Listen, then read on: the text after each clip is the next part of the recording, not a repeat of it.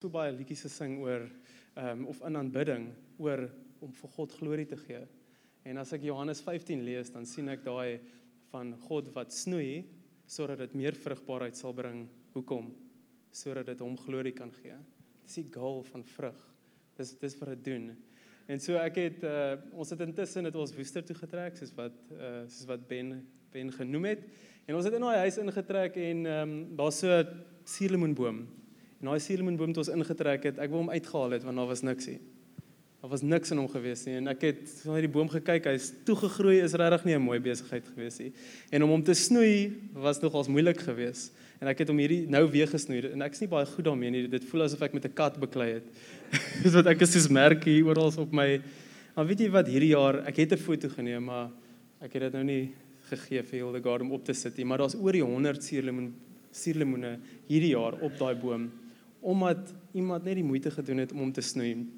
En ek wil vanaand kom sê as deel van die storie wat ek vanaand kom deel van my lewe is hoe ek God se snoeisker waardeer. Yes. Jy weet ek voel amper liries oor snoei, amper soos wat Dawid was oor your rod, your rod and your staff it comforts me. Ek is so ek voel oor God se snoeisker in my lewe en ek wil kom sê hoe hoe vanaand praat oor accountability. Hoe dit my vrygehou het En eintlik 'n een eenvoudige verduideliking van accountability beteken ek het so 'n verhouding met DC dat hy enige tyd vir my kan sê, uh hey Johan, daar's kos op jou gesig. Almal sien dit. Jy is die enigste wat dit sien nie. Maak dit so. Jy weet my vrou sê so baie keer sies kon jy nie net aan die aan die einde van die aand kon jy nie net aan die begin gesê daar's lipstif hier op my tand hier. Come on, sies jy kon regtig net vroeër gesê het. Almal het dit gesien, niemand het niks gesê nie. En ek dink dis waar accountability inkom dat ons so 'n verhouding sal hê met mekaar dat ons sal sê, luister, hierdie in jou lyk soos Jesus, maar ook hierdie in jou gee nog nie vir hom glorie nie. Hiersoos waar ons nog kan oopsnoei sodat daar meer vrug kan kom, sodat hy meer glorie kan kry. Amen. Dis waaroor ek vanaand wil praat. Nou obviously die vraag is dit is 'n dit is 'n waarde in um in Josh Jane om accountable verhoudings te hê met mekaar en mense kan sien dat dit um dat dit 'n wie weet deel is van wat 'n gesonde gemeente is. Maar baie mense het al gevra, waar staan dit in die woord? Jy weet, waar staan dit ek moet accountable wees tot Konrad? Waar waar staan dit dat ek tot my leiers accountable moet wees? So ek wil gou by julle hoor, julle ouens like um like by educated nee, in die woord. Wat sê julle ouens? Konrad, jy moet nou nie antwoorde vir Wally gee dat hy vir my daai antwoord. wat sê julle ouens? Ja, one to another. Ja, wat sê jy? Jog. Mutually submitted wees. Ja. Awesome. Yes. Ja, verseker, so baie inspreuke, nê, nee, van verhoudings en hoe dit ehm um, verandering en transformasie in ons lewens bring. En ek bedoel as mens na onsigbare plekke kyk, daar's geen brief in die Nuwe Testament wat geskryf is aan 'n gemeente wat nie in daai tipe verhouding was met 'n leier nie. Nee, daar is daai konstante plek. En selfs daar, selfs die die implikasie van Jesus wat die gelykenis vertel waar hy sê vir die mense vir wie die talents gee, waar hy sê now give an account of your stewardship. Is daar 'n implikasie that if he is my king and I give an account to him and I believe that He is the head and we are the body, I'm also accountable to all of you. Nee, dis deel van dit. As ek daai glo dat hy die hoof en en en ons almal deel van die liggaam is. Maar is hierdie een skrif wat ek net onlangs gelees het wat regtig weer 'n nuwe voel die Here blaas nuwe asem in in daai skrif en dis die skrif wat ek vanaand as die as die basis wil gebruik as jy as jy daai kan uh, vir my kan opsit Hebreërs 13 vers 7 Obey your leaders and submit to their authority. They keep watch over you as men who must give an account. Obey them so that their work will be a joy and not a burden, for that would be of no advantage to you. En die beautiful ding wat ek net toe ek dit lees, net gevoel, ek het nog nooit dit so gesien nie, maar daar is 'n advantage in obedience. Daar is 'n advantage in submission tot die mense wat die Here vir ons gee. Net so om myself kwesbaar te maak teenoor Ben en te sê ek het so 'n verhouding met jou, ek laat jou toe om my te lei. is eintlik 'n advantage vir my. Dit het voordele in vir my. En dis die getuienis wat ek vanaand wil deel is hoe daai voor daai submission eintlik tot my leiers voordele gehad het vir my veral in seisoene toe ek onseker besluite gehad het veral in tye wat ek nie geweet het hoe my toekoms lyk en baie onsekerhede gehad. So wie van julle het onsekerheid op die oomblik? Kan ek gesien waar waar sit julle ouens, nê? Nee? Onsekerheid oor die toekoms. Wie van julle het onsekerheid oor hoe om daai vraag te beantwoord? Baie onsekerhede, nê? Nee? so die eerste ding daar wat wat van die skrif wat vir my baie powerful is, hy sê they watch over your souls as somebody who must give an account. En dis vir my nogals kragtig oor hoekom leiers moeite doen om in my lewe in te spreek. Dis nie omdat hulle wil baas speel nie. Dis omdat hulle responsible is en hulle word tot account geroep tot die Vader. En daarom roep hulle ons tot account. Nee, dis nog dis nogals 'n kragtige ding om om in ag te neem. En toe ek daai gesnap het, het dit vir my het submission, weet julle wat beteken submission? Die prentjie wat gebruik word vir dit is being paralyzed in the arms of. So as ek sê I submit to this man's authority, I'm paralyzed in his arms, willingly yielded so that he may lead me. Ja, dis powerful. En my storie vanaand is hoe ek daai proses myself gegee het, hoe my lewe heeltemal verander het. Ek weet toe Lolly hierso in TMT was, het sy baie keer na mense toe gegaan en gesê hoe sleg dit met ons gaan met die hoop dat hulle vir haar sê breek op met hierdie ou huis rubbish. en uh, en elke keer het mense net vir gesê nee, hou uit. Hier is die ou. hou uit. En sy sê die een ding wat haar vertroos het in hierdie tyd was die feit dat ek daai verhoudings met mense in Swellendam gehad het. Dat ek daai verhoudings wat mense soos Rian Jacobs wat regheid in my lewe ingepraat het en hy was nie bang om dit te doen nie. regheid om my hart te disipel en eintlik diep te snoei. En dit uiteindelik op die einde van die dag sal ons albei sê, die feit dat mense gesnoei het in ons harte en in ons lewens het gemaak dat dit ons huwelik gered het. En ons kinders vandag gered het. Dat dit my beskerm het teen die krag van sonde. Yes, en dit my so goed gelei het met duidelikheid deur onsekere besluite. OK. Is jy reg? So die eerste deel sê obey your leaders. So ek onthou ek het ek in Swellendam inkom het ek yes, ek was lekker lekker arrogant geweest. Ek stap daarin en toe dadelik toe ek al instap, dink ek, "Jesus, hierso, yes, hulle gaan seker nie lank vat voor hulle my raak sien nie." Dit gaan seker nie lank wees voor hulle sien, "Jesus, wat's 'n great gift ek vir hierdie gemeente en vir hierdie dorp is hier." Dis seker 'n paar maande dan gaan ek daar voor staan en daar preek. Jesus, hulle gaan dit dadelik sien. En net om die net om die proses so bietjie vinniger te laat gebeur het, ek toe 'n koffie met Len Duisel Hy's julle het al vir Len Duisel ontmoet, nee, hy's die help leader hierso. Te koffie met hom gehad en in in in Wimpie en ek het eintlik vir hom gesê, "Jesus, Len, hoe, hoe lyk dit? Jy weet, hierso is ek." Jy weet. is al is al erns is is is al erns 'n geleentheid. Ehm um, ek voel die Here roep my vir voltyds. Jy weet jy daai gesprek partykeer met jou leiers, jy weet. Jy weet voltyds, hoe lyk dit ou? Jy weet, is al enige geleenthede. Jy weet, want ons het ambisie in ons harte nê, nee, baie keer. En ek onthou hy was baie rustig geweest en hy het len dit net hierdie manier om sag en met wysheid te praat dat jy weet dis nie nou menslike wysheid nie, dis God se wysheid. En ek onthou die hompie het nog nooit so heilig vir my gevoel soos daai oomblik toe hy daar gepraat het en hy het hierdie drie goed gesê. Hy sê Johan, ek wil net hê jy moet in drie goed groei voordat jy uh in voltydse bediening ingaan. Ek het gedink jy sê hy gaan nou goed gee wat ek in 'n maand kan uitsort en eers dan is dit so. En hy het gesê ek wil hê jy moet leer dien Ek wil hê jy moet groei in die kennis van die Here en ek wil hê jy moet groei in verhoudingskapasiteit, verhoudings met mense. Ja, yes, en ek onthou ek het die backstory van hierdie is my vrou het 'n profesie gekry dat sy gaan iemand trou wat voltyds in die ministry is en iemand wat 'n sterk leier is en op daai tyd was ek nie een van die twee gewees nie. en so, so ek het iets druk hierso, jy weet wat ek het planne hier aan die een kant. en hierdie ou gooi vir my 'n dead stare, jy weet, niks gebeur nie. Hy sê net groei in hierdie, groei in hierdie en ek het myself gegee vir dit.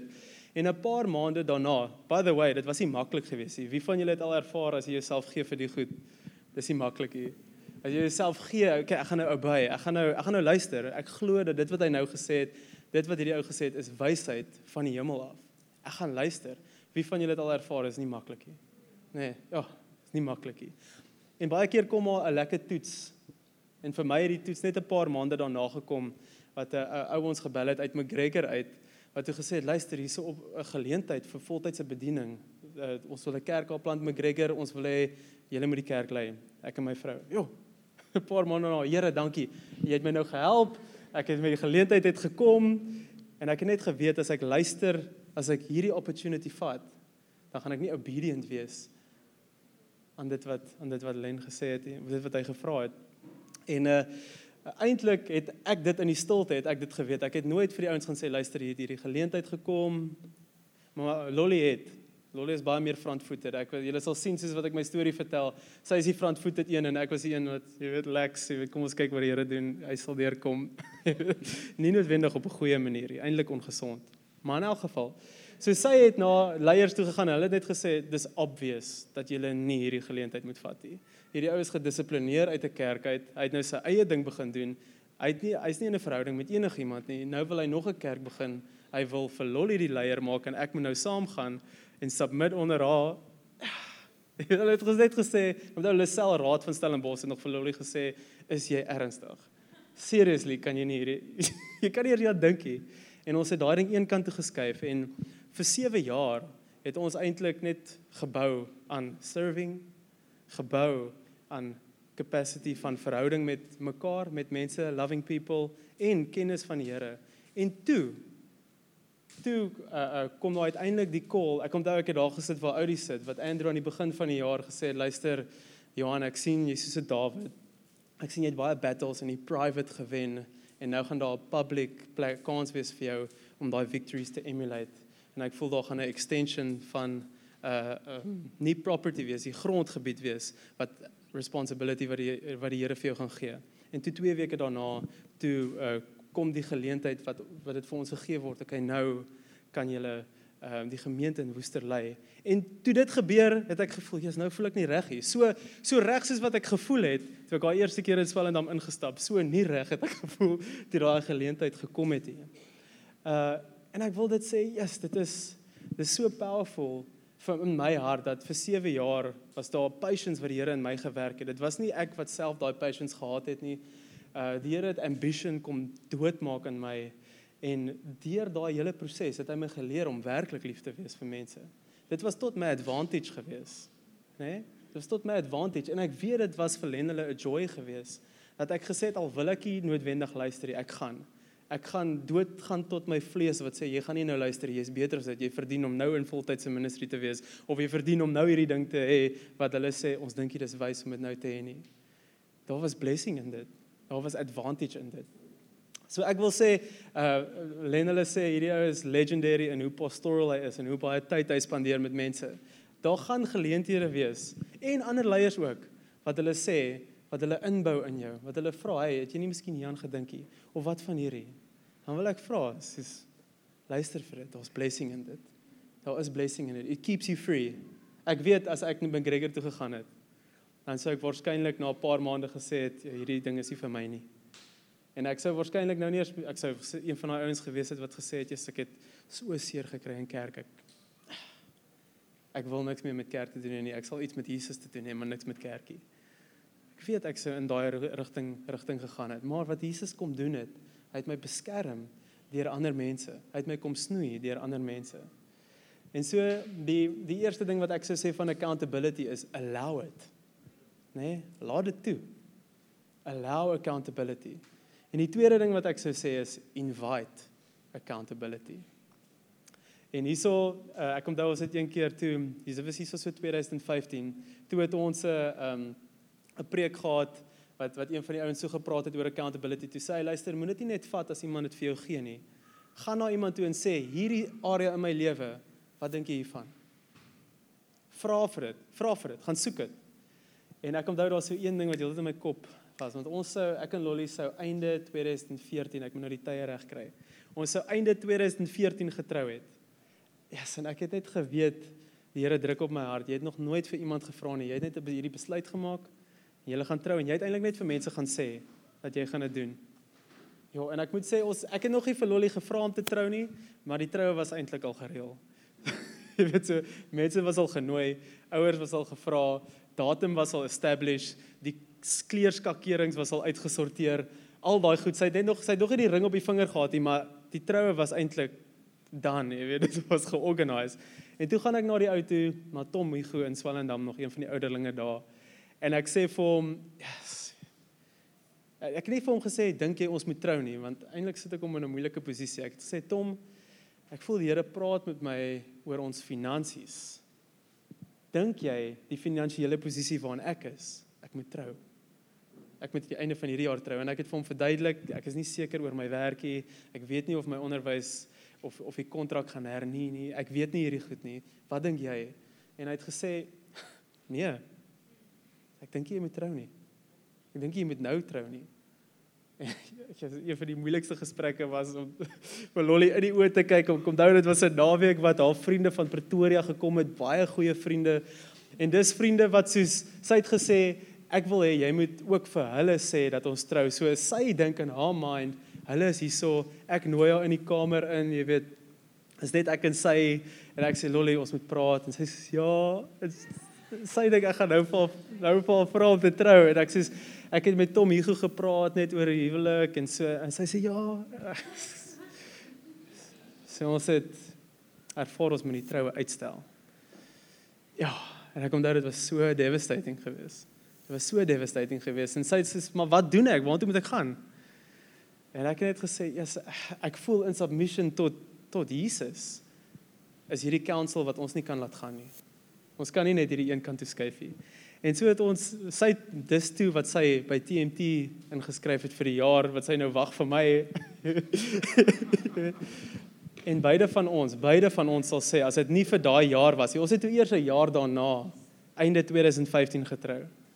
As dit nie vir daai jaar was nie, beide van ons sal nou sê we would have ruined each other. We would have ruined each other. Ja, einde van daai jaar het ek toe my werk verloor. Die werk was nie hernie gewees nie. Nou dink ek, hoe sou dit vir my gelyk het as ek gesê het wel baie dankie vir jou advice Tom, maar ek gaan dit nie volg nie. Ek gaan my ding doen. En eintlik dan dink ek, "Jesus, waar sou ek gewees het as ek nou teruggegaan het na hom toe sê, "Tom, ons is ons is getroud. Ek en sy Lolly sit voor hom en sê, "Hoorie, ons het nou regtig finansiële probleme. Ek het nie werk nie, ons is getroud. Wat nou?"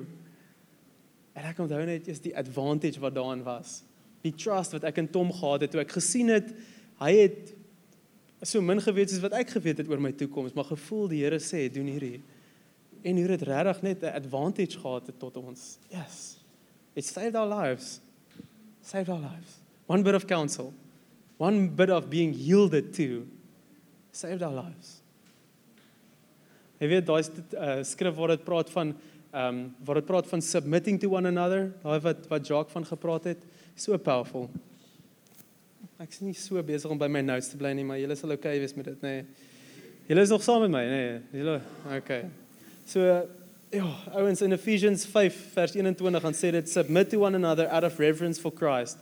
Nou hierso is waar ek baie advantage kry van my vrou. Sy het 'n doktorsgraad in teologie. So sy help my baie met die sinskonstruksies en dan dink ek, ja, that's amazing. So ek wil gou julle dit ja, dit is so special.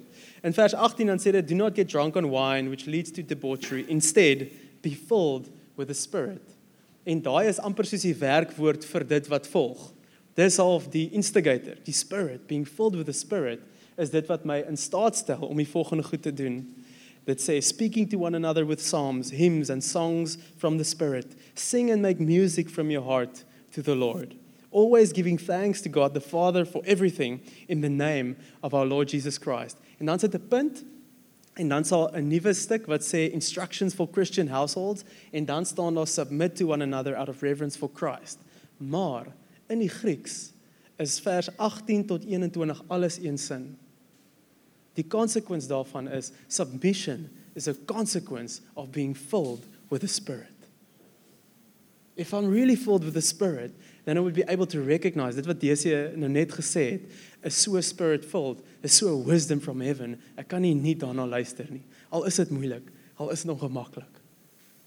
Né? Nee? Ja. Kan ek nog een storie vertel? Ek gaan nog twee stories vertel. Sorry. Ek is hoe hoe doen ek vir tyd? Ek kyk nog 10 minute, great stuff. Okay. Hoekom het ons horlosies? Bly ons ooit daarby? Kan ek sê, yes, Wellington in die hub is is Wellington PM legendary daarvoor. dat hulle so baie lewe op hulle announcements is. en ek moet sê, ek moet sê ek was nie disappointed vanaand nie. Ek het notas gemaak. Ja, dankie. Dit was regtig goed geweest. ja. Wie was dit daai aand wat toe dit 42 minute was? Wally. wat het jy? ja, ek het net goeie goed gehoor.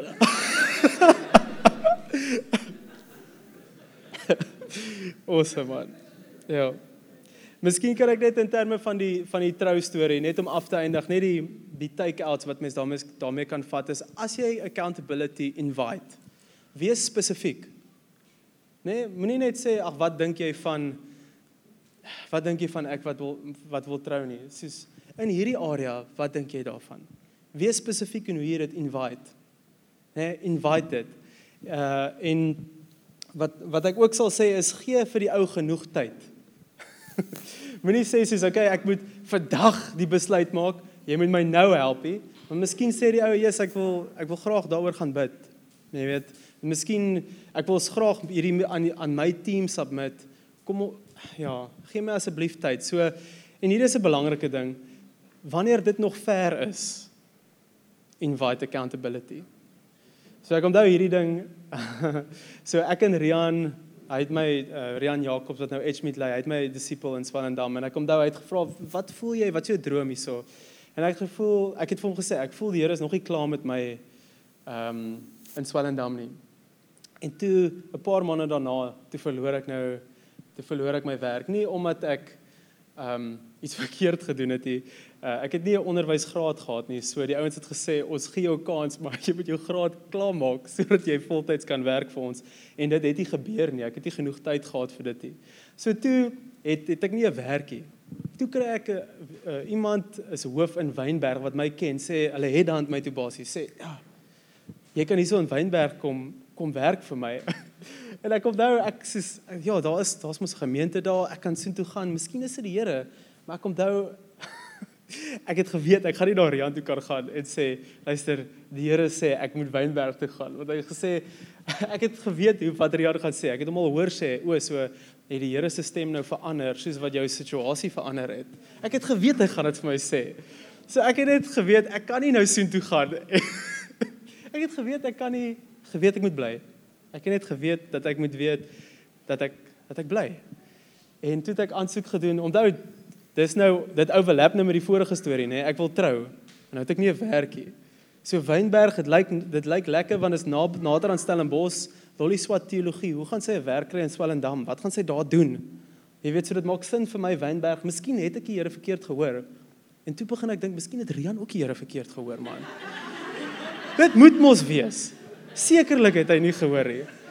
En ek onthou net ek het net vir myself gesê, ja, en vir die Here gesê, Here, ek gaan jou vertrou op hierdie ding. Ek gaan ek het gevoel ek sê voordat die emosionele geleentheid daar was, het ek gevoel die Here sê ek moet hier bly.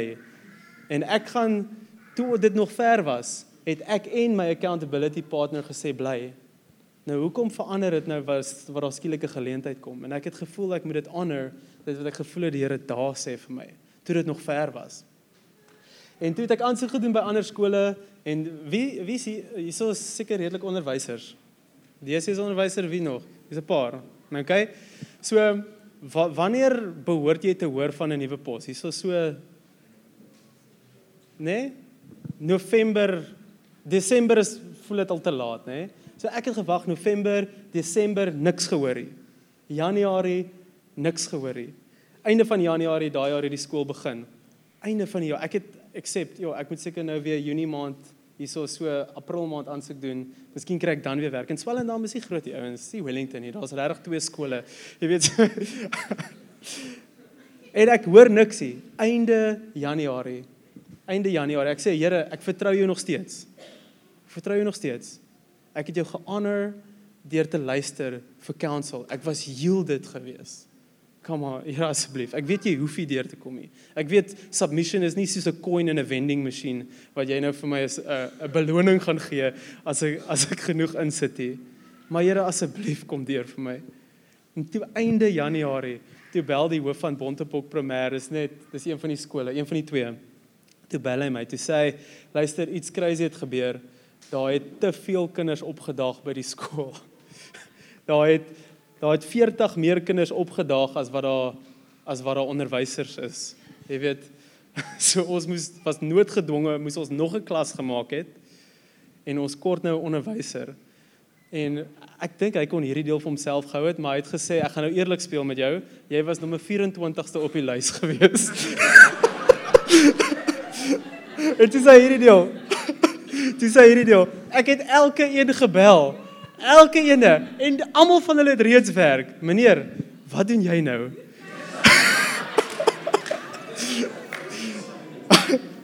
ek het daai ding as 'n belediging, ek het dit beskou as voorsiening, by the way. Dit was die donderdag, ek het die Vrydag gaan kyk na die klaskamer, ek het die maandag begin werk. Die Here is powerful, ouens. If we are yielded. Jy weet in Jakobus 3 dan praat dit van uh, wisdom that comes from heaven. En dan sê dit it's uh, it's merciful, it's full of good fruit and it's yielded.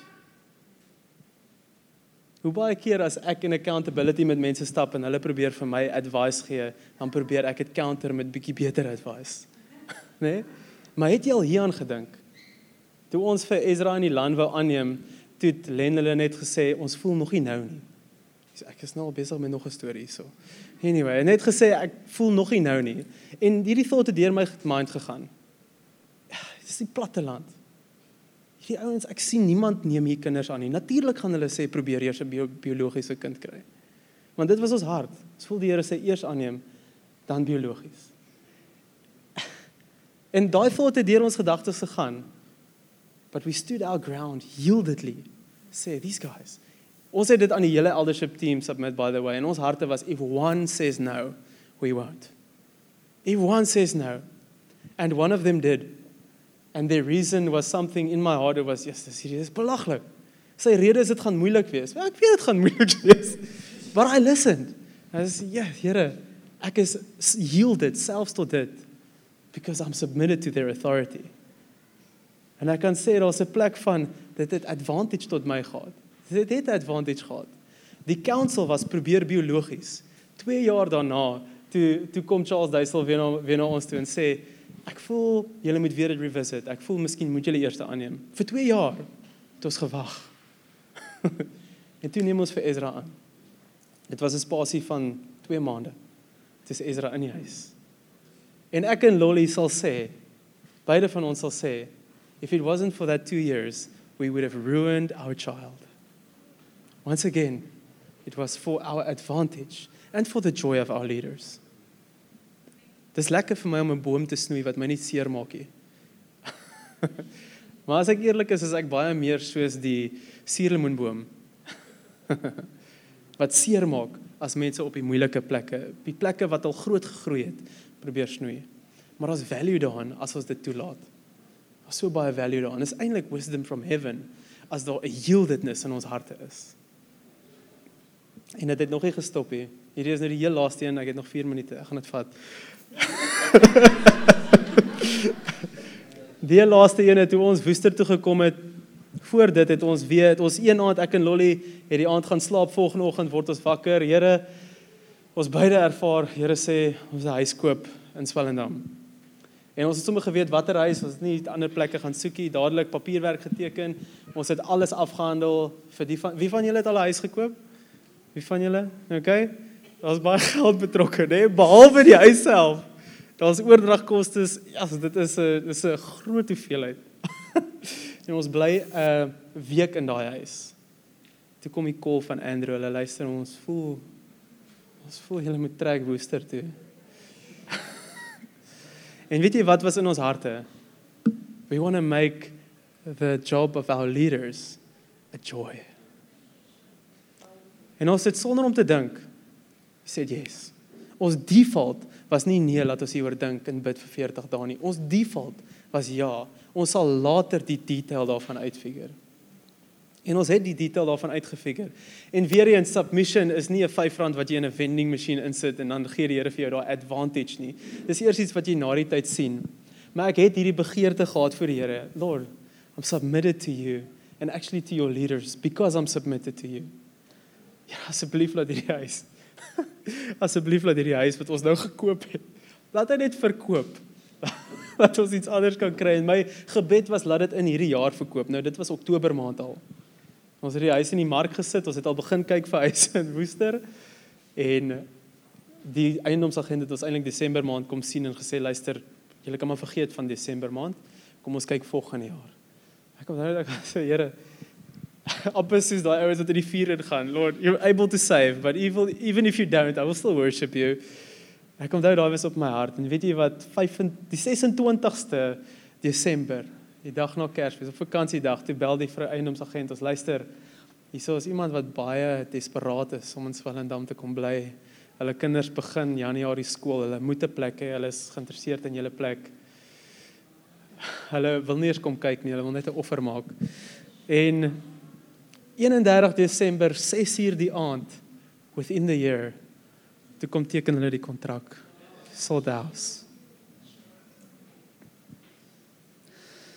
am i yielded to the faithful one? En ek wil sê yieldedness to Christ sal nooit nie lei tot yieldedness tot leaders en yieldedness tot mekaar nie. Dit sal nooit nooit sal dit wees as ek is yielded tot Christ maar daai ou uh-uh.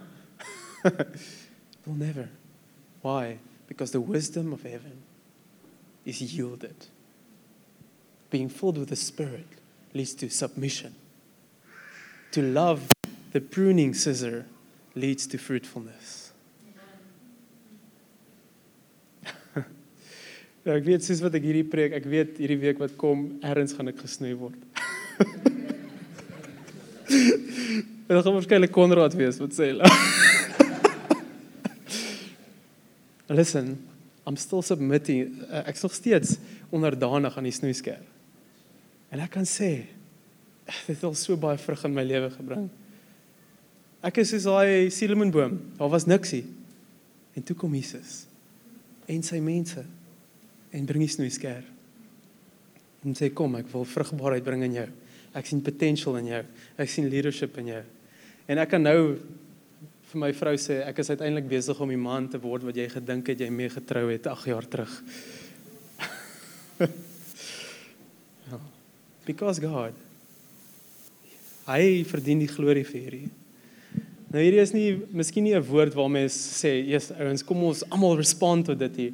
Maar ek wil hierdie vra, as jy vanaand, jy weet soos daai wat daai wat is dit Isaiah, jy moet my nou help wat gesê het Jeremiah. Is dit hy wat dit gesê het? Ja. Ek het net gevoel in die preparation dat ons sê, Lord, am I. Prune me. Here, hier is ek, snoei my. Ek wil daai boom wees wat glorie vir jou gee. Omdat daar fruitfulness is wat U in my wil werk wat vir jou glorie sal gee. Here, ek wil daai wisdom of heaven hê wat yielded is. I want to be so filled with the spirit that I'm paralyzed in the arms of those you've entrusted to lead me. Paralyzed in the arms of. Oop toe.